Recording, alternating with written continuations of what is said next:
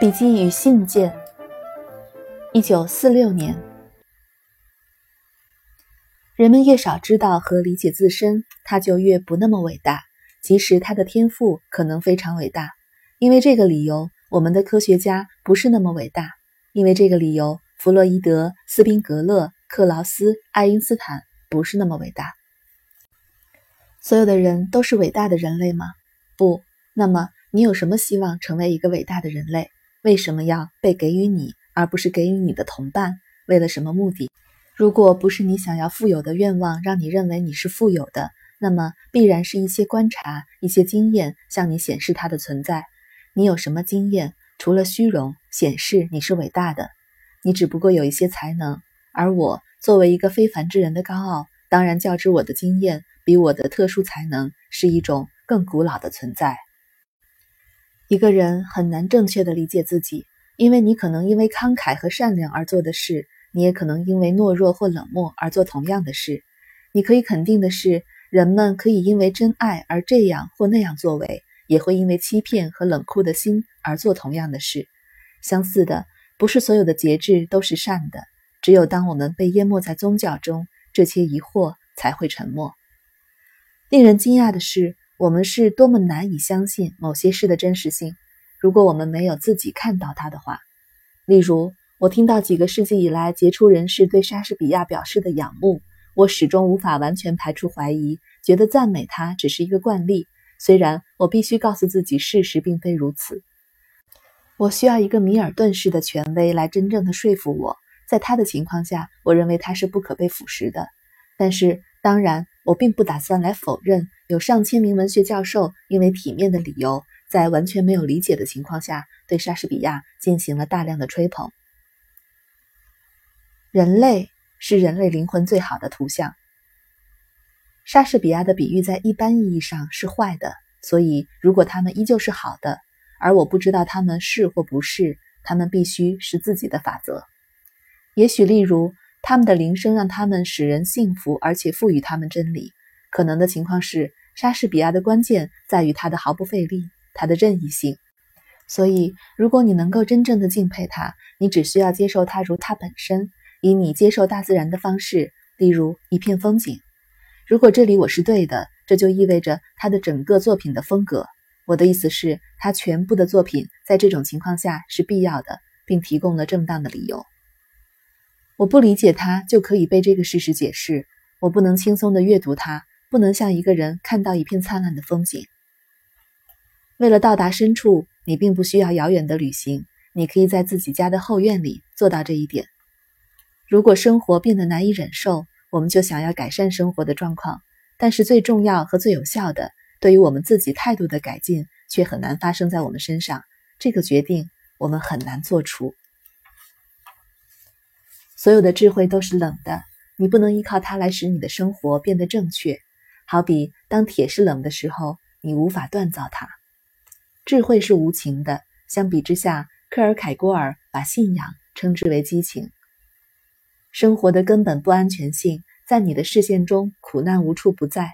真的，愚人们的微笑可能让我们认识到他们没有真正的受苦，但他们也在受苦，只是受苦之处和更聪明的人不在同一个地方。像一个人可能说的，他们没有头痛。但和其他人同样的悲惨，毕竟不是所有的悲惨都会唤起相同的面部表情。一个高贵的人受苦时，看起来会与我不同。一九四七年，如果我写了一个好句子，而他们偶然的形成了押韵的两行，这将是一个瑕疵。从托尔斯泰的艺术作品传达了一种感觉的错误理论中，可以学到很多东西，而且你真的可能称为。如果不是一种感觉的表达，也是感觉的一种表达。而且你也可以这样说：那些理解他的人到了与他产生共鸣、对他做出回应的程度。你可能会说，艺术作品除了自身，并不试图传达任何其他东西。就好像，如果我去探访某人，我不只是希望在他身上产生这样和那样的感觉，但最重要的是探访他，而我自然也想受到欢迎。而这确实是荒谬的。说艺术家希望自己写作时感觉到的，另一个人在阅读时也应该感觉到。例如，想必我可以认为我理解了一首诗，以他作者所希望的方式理解了它，但是我根本不关心他在写作时可能感受到了什么。正如我不能写韵文，我可以写的散文也只能写到一定的节点，而无法再进一步。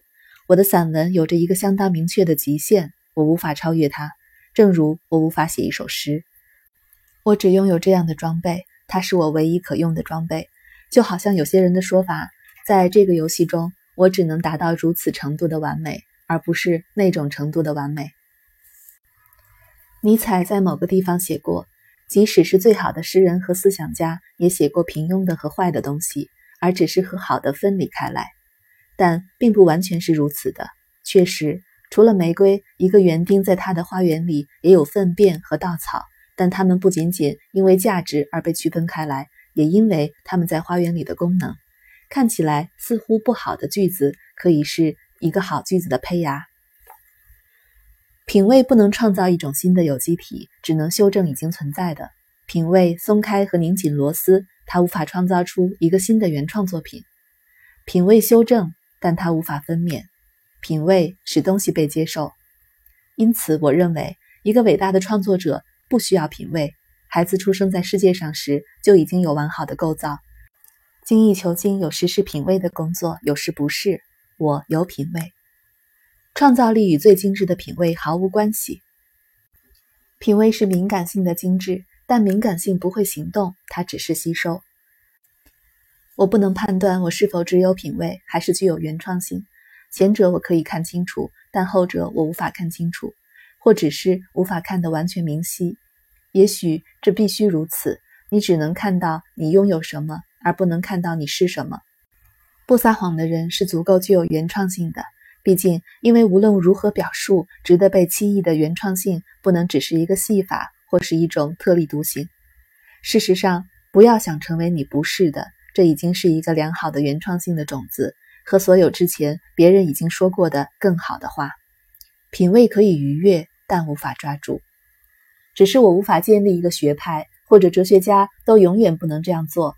我无法建立一个学派，因为我实际上不想被模仿，在任何情况下不愿那些在哲学期刊上发表文章的人模仿。对于“命运”一词的使用，我们对未来和过去的态度，在多大程度上保证自己对未来负责？我们对未来有多少推测？我们如何思考过去和未来？如果发生不受欢迎的事情？我们是否会问应该责怪谁？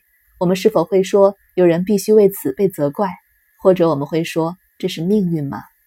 在提问题、坚持获得答案或不提问题的选择中，表达了不同的态度、不同的生活方式。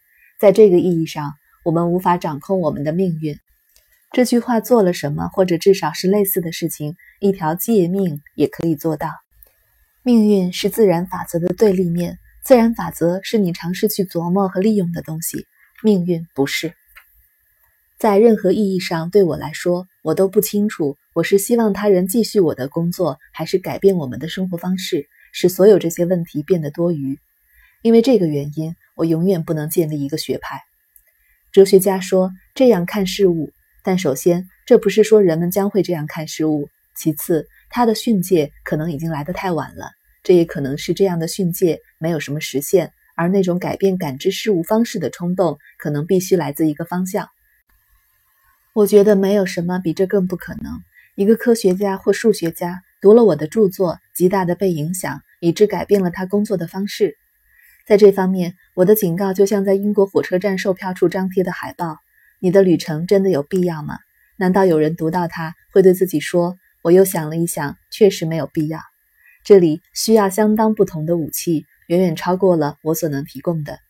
更可能的是，我仍然可以实现一个效果：一大堆的垃圾被写下来，回应我的刺激。也许是为这些刺激提供了一些好东西。我应该永远只希望最间接的影响。例如，没有什么比喋喋不休的历史书中的因果关系更愚蠢，没有什么更是误入歧途的，更半生不熟的。但是，谁能通过说话让它停止？这就好像我想通过谈话改变男人和女人的流行时尚。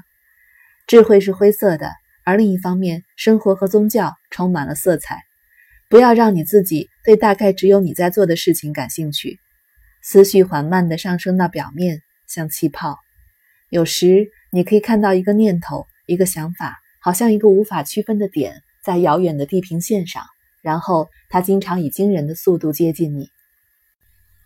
生活就像沿着山脊的一条小路，左右都是平滑的斜坡。